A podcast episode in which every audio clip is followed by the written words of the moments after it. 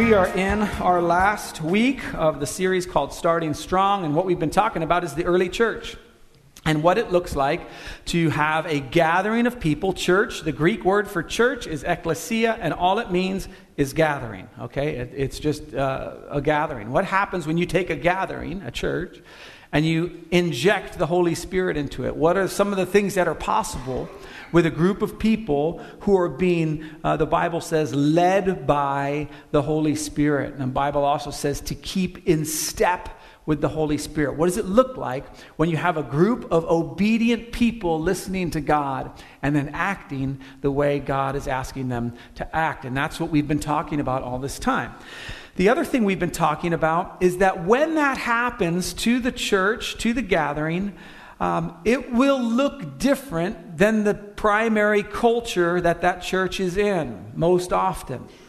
That, that in keeping in step with the Spirit, in a gathering that's infused with the Holy Spirit, it's going to look different than the culture that we're in. And so this morning, we're going to look at um, a a specific time that Paul w- was engaging in the culture when he was um, sharing the gospel in the culture he was in. Now, what I want to accomplish this morning is two things. We're going to be talking about idols, okay? From Paul's in Athens right now uh, in our particular uh, time of Scripture. He's in Athens and he, he sees a lot of idols. And so my hope is twofold. One, that you will uh, leave here, and if you're a follower of Jesus, that you will be looking for opportunities to share your story. That you will see from the example Paul sets of how do we share our story in a culture that might not necessarily be on the same page that we're at. And so I'm, I'm hoping that you will leave here with your eyes wide open for looking for opportunities or maybe just even recognizing opportunities that maybe God has put you in where you can share your faith.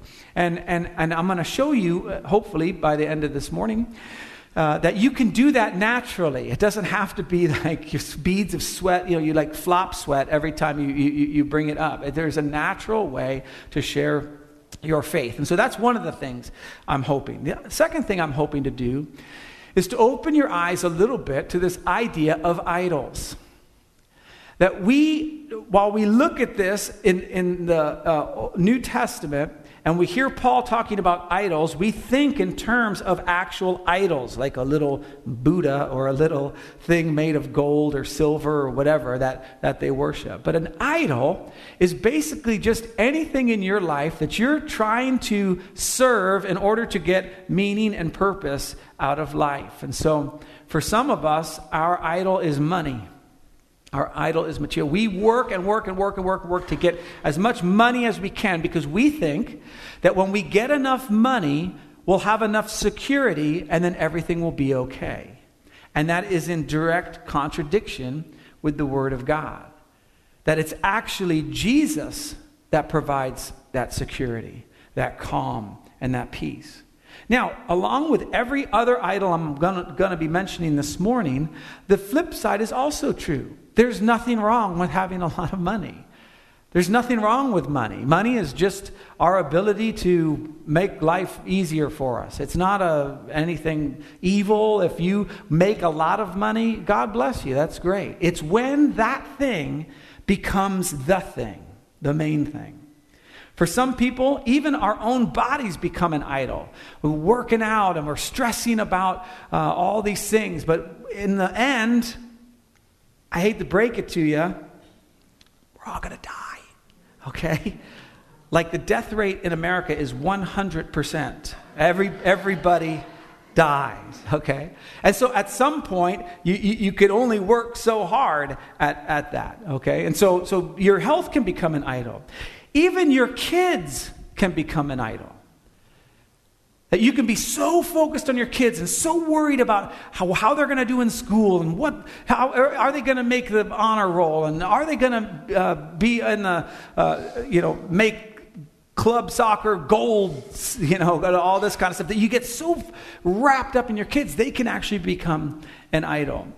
I don't think parents ever become an idol, but I'll just, uh, but, but kids Power can become an idol.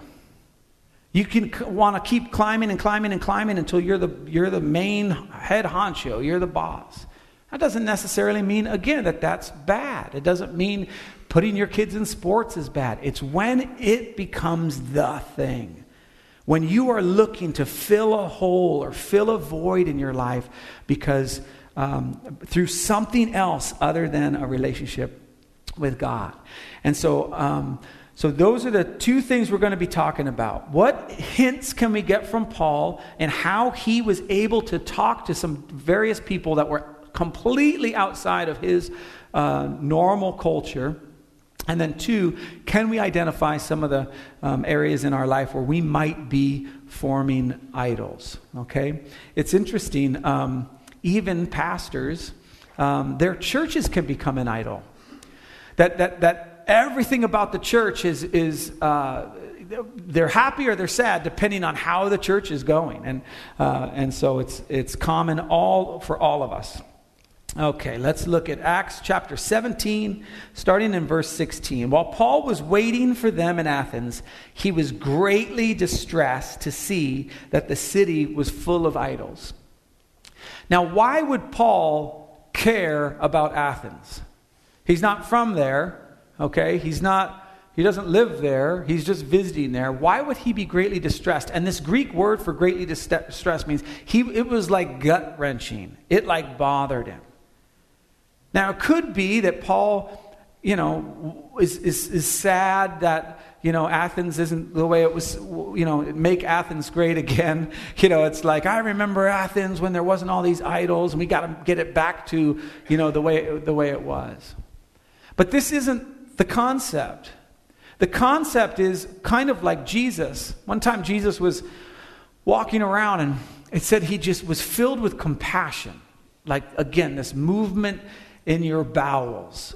Because you looked out over the crowds and he saw that they were harassed and helpless like sheep without a shepherd. This is the idea that's happening with Paul. Paul's looking at these idols, knowing full well it doesn't work to serve idols. If you're working and working and working to get that promotion because you want to be recognized as someone important, it doesn't work. It might work for a little bit, but it doesn't work. If you feel like you have to get married or uh, you should have stayed single, whatever the thing was, it just, and you're, you're going after those things, it, they don't satisfy. They're just for a little bit. So Paul looks at these things and he just, it's just like hitting them. So what does he do? What do you do when you get into that situation and you're just like, man, maybe, you, maybe you, this happens at work or at school where you're looking at somebody across the cubicle from you or across the desk from you, and they're living their life in such a way, and you just know it's not going to work out. Maybe you have a friend who's in a relationship, and you're like, oh man, you've got to get out of that relationship. It doesn't work. This is where Paul is. So, what does he do? So, he reasoned in the synagogue with both Jews and God fearing Greeks, as well as in the marketplace day by day with those who happened to be here, be there one of the first things we can talk about as we talk about sharing our faith is just being prepared. Now, when I talk about sharing my faith, I'm not talking about trying to convince someone to become a Christian or to accept Jesus. That, that hopefully is how it ends up. It's all I'm doing is sharing my story. It is my story. I'm not trying to argue, convince, or whatever. I'm just telling you my story. And so, if I come across someone, which I do all the time, and they're living their life in such a way that I know it leads to destruction, uh, I just start by sharing my story. I know exactly where you're coming from. I feel the same way. I feel helpless too. But I've found that every time I turn to Jesus, every time I commit this concern to Him, I have a peace that, has, that surpasses all comprehension. I can't explain it to you, but this is what my relationship with Jesus is like. And this is why I try to order my entire life around following him. It's just that simple. And so Paul's doing this. He's doing it in the synagogue, he's doing it in the marketplace. And we're going to see that he ends up in academia, doing it with uh, highly educated individuals. It's just knowing your story well enough and knowing Jesus well enough to be able to share what difference he's made in your life. And the cool thing about it is, you don't even have to have arrived yet. You can share your story even in the very beginning. I, I know people who share their story, they, they've just started coming to church and they start telling their coworkers, I just started going to church. I don't know why. I just like it there, right? And that's it. And they're like, well, what about this? What books of the Bible? I, I don't know anything. I'm just telling you, I, I, I'm just, I'm sensing something from God. That's the thing. It's the same thing. Just sharing your story. I wanted to point out something I forgot to point out. Uh, back in verse 16, it says, While he was waiting in Athens, he was waiting for Silas and Timothy. But what Paul was doing was not wasting any time. He, the environment that he was in, he was engaged in. And so you might be in an environment at work and your only goal is to get out of that job, okay? But while you're there, the Holy Spirit might want you to be doing some things. You might be at school and you're just like, I want to just take the GED and get out of here, okay? I want to just grad I'd like to drop out of school. I want to go to trade school. I, I get it. I totally get it. But while you're there, while you're waiting, God might have you talk. God might have you do something. God might have you serve someone in the spot you're in. You might be in a marriage right now that you're just you're just wondering how is it all going to work together? I mean, it just seems like it's all crumbling up, apart.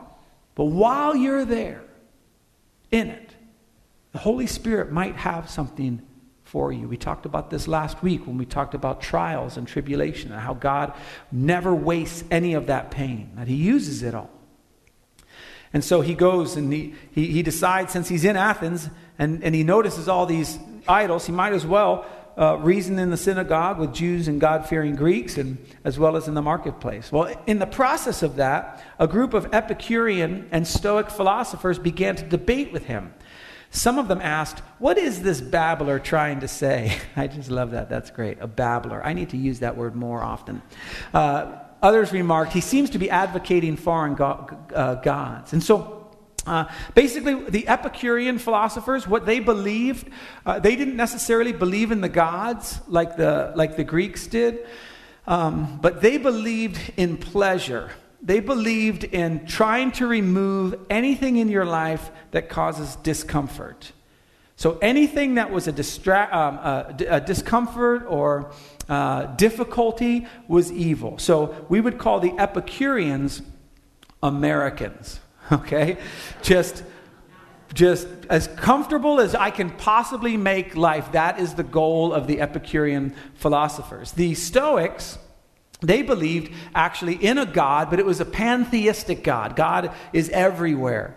And, um, and, and they also believed in fatalism. Like, so God's cool, He's out there everywhere, but it, everything's been wound up, and so fate is really the only thing you have to worry about. And so this is who uh, comes up and starts talking to uh, Paul. They said this because Paul was preaching the good news about Jesus and the resurrection. Now, some of you uh, are here and you might not even believe in God or the Bible or Jesus or what have you. You're here because someone invited you and then said they were going to take you uh, for, out for pizza afterwards. And so you're like, well, what the heck? I, I'm, I know I'm going to be hungry anyway. And so that's, that's why you're here. And you're probably wondering, why can't Paul just believe what he believes about Jesus and let the people from Athens believe what they believe about Zeus and Apollos and all that kind of stuff, and just kind of keep it to yourself. Why, why does he feel compelled to share the thing? Why can't I, I believe what I believe and you believe what you believe and have a nice day. Totally get it. And it makes a lot of sense. Unless the person who believes one thing, I'm going to see believes a lot uh, in this next section. The one person who believes one thing believes it's bad for the other person to believe what they believe. Let me give you an example. I told you there's a lot of beliefs. It, it, was raining, obviously, today, and you guys made it here. You're all brave champions. Um, all the other people who are in bed right now, they are. God is going to be so angry. I can't even tell you. I don't even know what's happening to them right now. No. Um, so, two things happen in Southern California when it rains. One is everyone loses their ability to drive.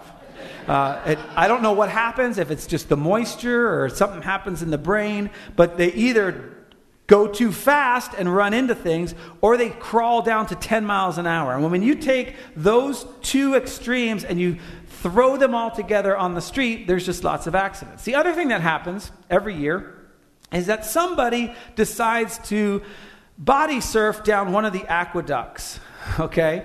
And they, they, they think it's going to be fun. They believe, they believe that it would be fun to go into the aqueduct and kind of be carried down a little ways and then climb out. And that's their belief.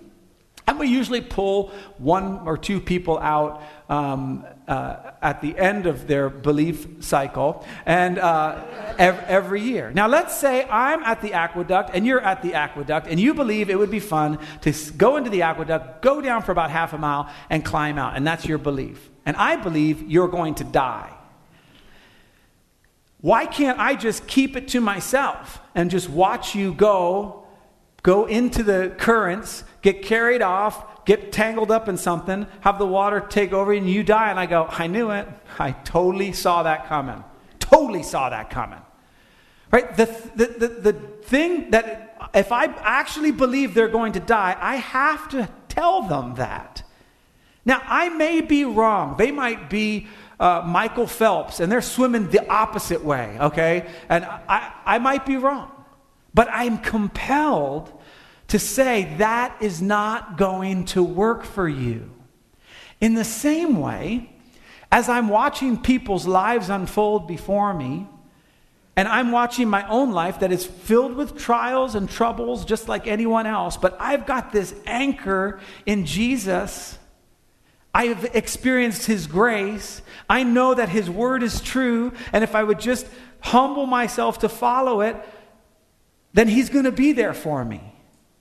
I have an obligation to share with the person who wants to serve an idol like money or relationships or their kids or sex or whatever. I have an obligation to say, listen, you can believe what you want. And I'm not trying to tell you you're stupid or anything. I just tell you what, I'm just going to tell you what I believe. That is not going to work for you in the long run. And so that's why Paul, when he sees the idols and his, he's stressed out about it, and he sees all the people and they're worshiping worthless things, this is why he has to start going around into the synagogue and the marketplace. And this is why uh, he gets uh, mixed up with these Epicurean and Stoic philosophers. He was preaching the good news about Jesus and the resurrection. He was actually preaching the gospel. And the gospel is essentially this that God created you and He created me in order to have a relationship with Him. But through sin and our broken nature, we are separated from Him. And so we need to have that sin paid for. And it was paid for by Jesus dying on the cross. And the reason we know it was paid for is because on the third day he rose again. This is why the resurrection is so important. It was the power by which he broke the chains of sin and death. And so this is what Paul is preaching. He's preaching against the idols and about Jesus and the resurrection. Then they took him and brought him to the meeting of the um, Areopagus, where they said to him, May we know what this new teaching is, uh, is that you are presenting? You are bringing some strange ideas to our ears, and we would like to know what they mean. Now, the Areopagus uh, was a hill, and they would have these council meetings on this hill, oftentimes called Mars Hill. And um, as a matter of fact, this was the very hill in which Socrates, in 400 and something BC, had to. Um, give his case. He was tried and put to death. Uh, but this was the hill. And this was not this group, but there was another council where they'd go and they'd talk about these philosophical things. So they bring him to this place, to this hill, where they can uh, hear what he has to say. Now, listen, listen if this doesn't sound like today's culture. You're bringing strange ideas to our ears. We would like to know what they mean. All the Athenians and the foreigners who lived there spent their time doing nothing but talking about and listening to the latest ideas. Right? It was Facebook before Facebook. It's like awesome. It's like they had social media right before. They got Instagram and all that stuff. Now, now, listen, I am totally down with all that. I have all those things Twitter, everything, Snapchat, uh, trap, track, chat, and chat. I got all the chats, every chat you can imagine. But that can become an idol. The quest for information, and I, I don't know if you've ever felt it, I've totally felt it, where I'm, I'm, I'm just, I have this like insatiable need to gather information. Like, I think it's going to make me someone different. And so I'm on Facebook or I'm on the internet or I'm learning about this or learning about that. That can become an idol. Facebook can become an idol.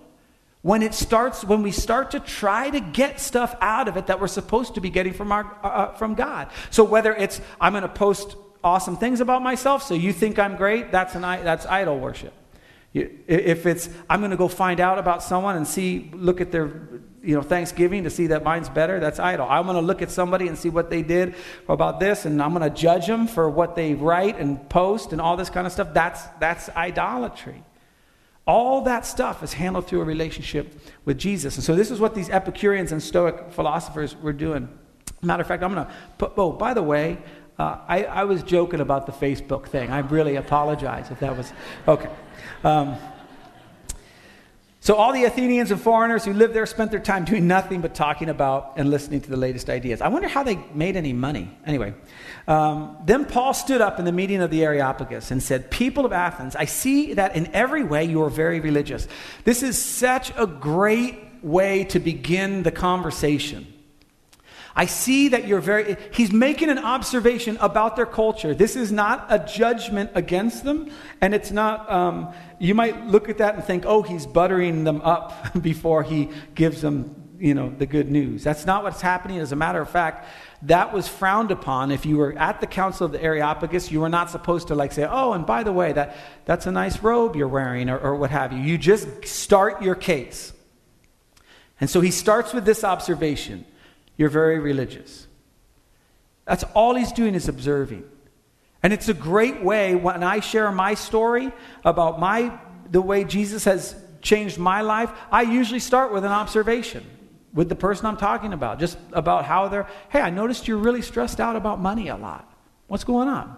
And that's it. And so that's what he does. He goes, I notice that I see that in every way you're very religious. For as I walked around and looked carefully, again, someone who wants to be able to share their story needs to understand the context in which they're sharing it. If you're a business person and you are at a business meeting or you're an athlete and you're in the locker room or whatever, there's different contexts that God has placed us all in for all different reasons. If you work in a warehouse, if you're a teacher, whatever, these are all contexts, and we have to be fully aware of the context we're in. The other thing we have to be fully aware is are we allowing the culture, culture's idols to become our own idols? Are we so comfortable in the culture that we lose our ability to notice the things that Paul is noticing here? For as I walked around, I looked very carefully at your objects of worship. I even found an altar with this inscription to an unknown God. And this is his in, this is his way to be able to share the gospel in the perfect context of where he was at. He says, So you are ignorant of the very thing you worship.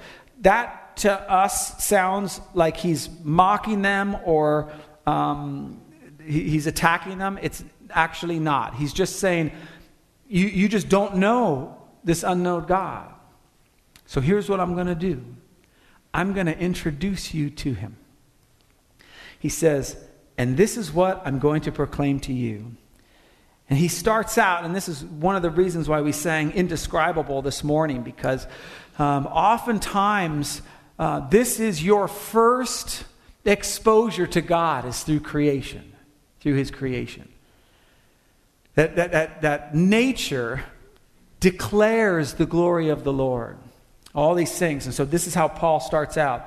The God who made the world and everything in it is the Lord of heaven and earth and does not live in temples built by human hands. In other words, the God I'm about to introduce to you is different than you could actually imagine. It's going to be hard to swallow because it's hard to even get your mind around a God of the universe wanting to have a relationship with you. It's a tough one. He says, everything in it, uh, the, the world and everything in it is the Lord of heaven and earth and does, uh, and does not live in temples built by human hands, and he is not served by human hands as if he needed anything. The, uh, uh, in Athens, the Greek gods, they were very petty. They would um, get their feelings hurt. One of the reasons why they had a altar to the unknown God is because they were afraid they might miss a God, and they wanted to cover their bases, just in case that God came down and said, "Hey, where's my altar?" And you're like, "Oh, uh, that's the unknown God one. You know, okay, that, that was their idea. And so he says, he, they're not served by human hands as if he needed anything. Rather, he himself gives everyone life and breath and everything else. And he talks about Jesus. He says, From one man he made all the nations, that they should inhabit the whole earth. And he marked out their appointed times in history and the boundaries of their lands.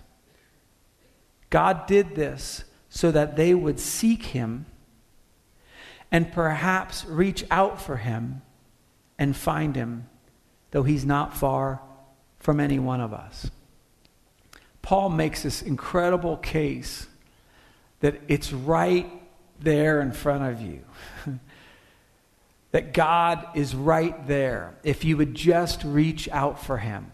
And time and time again, in my own life too, I will turn to the idol and I'll worship the idol, going, Come on, you can do this. I just need this thing or this relationship or this. If I could just have that, everything would be okay. And meanwhile, God is right there going, That doesn't work.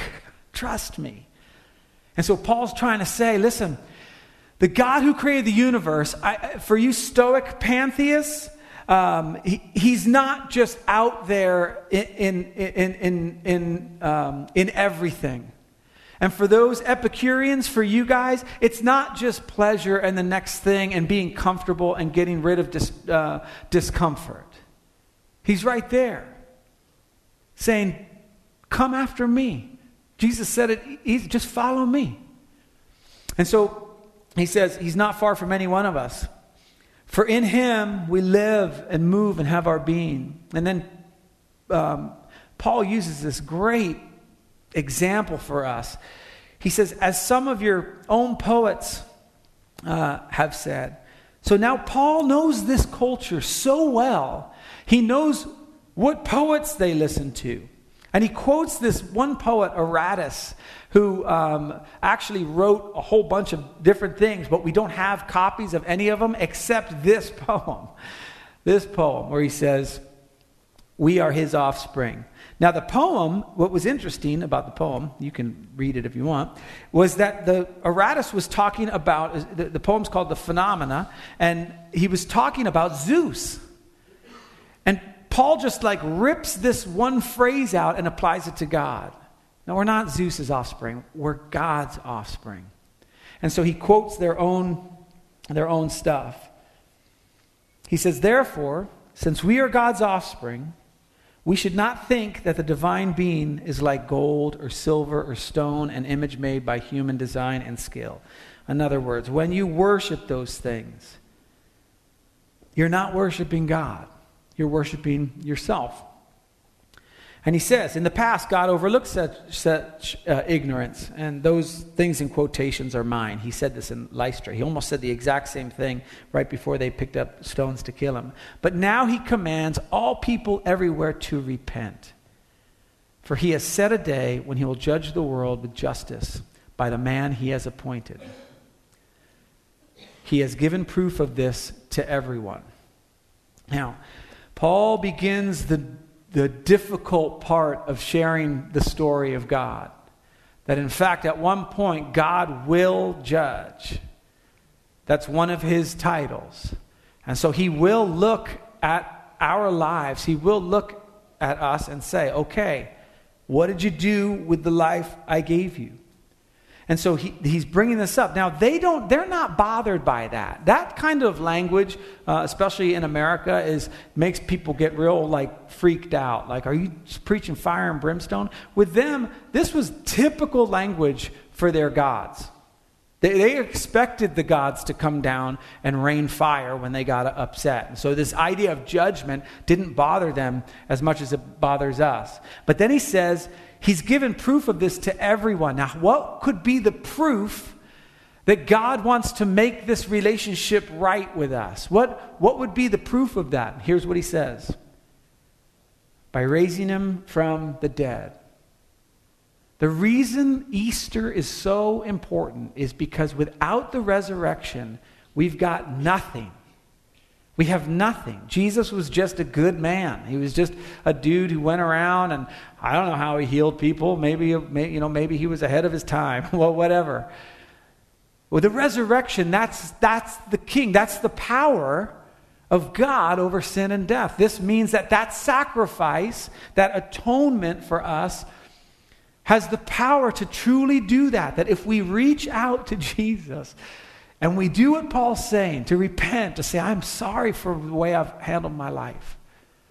And you know what? I, I just want, I want to turn from these idols. I want to turn from these things that are bringing me stress and, and difficulty, and I'm going to follow you. I'm going to reach out, and he's right there.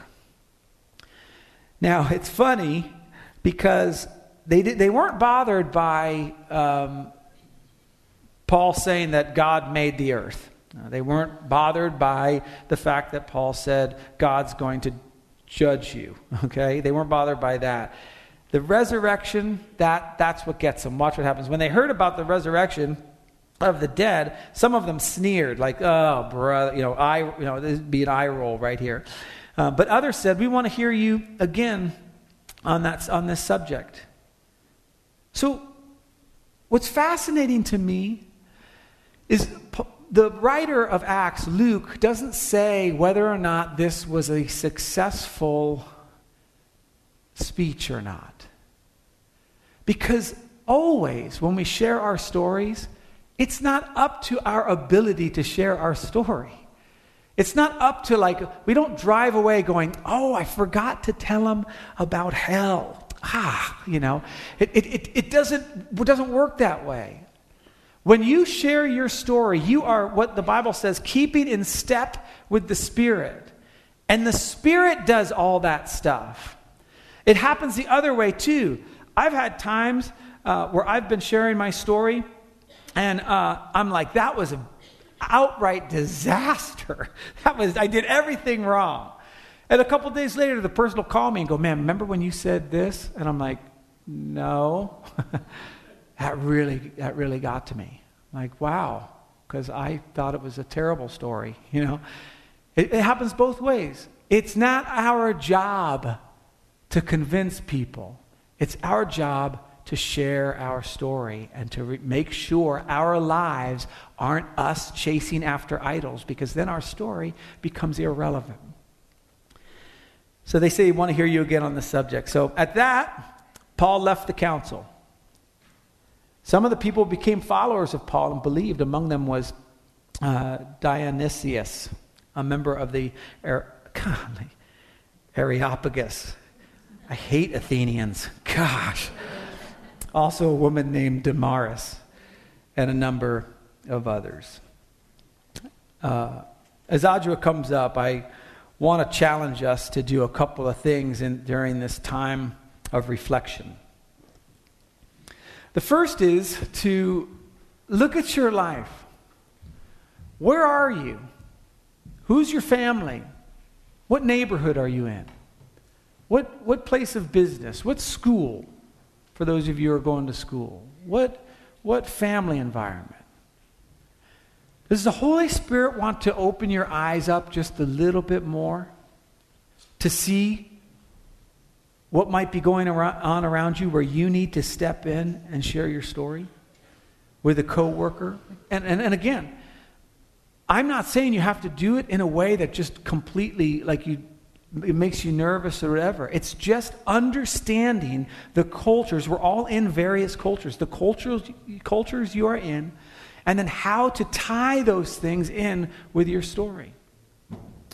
Maybe for some of you, the first thing that needs to happen before you share any bit of your story is to work on some of these idols, of rejecting some of these idols. Maybe there's been some areas in your life that you've kind of given over to an idol, to something that you think is going to find meaning and purpose. You think it's going to help, but you kind of in the back of your mind know it's not going to work.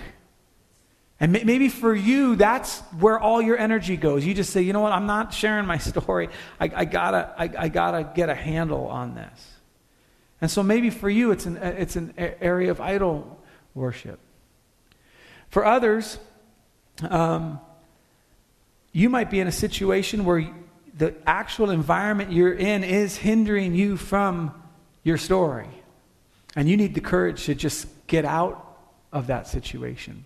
It was interesting. After they, everyone said, well, I, I, some of them liked what Paul said and some of them don't. He, he left the council. He was fine. He's going to go on someplace else. And guess what he's going to do? He's going to share his, his story.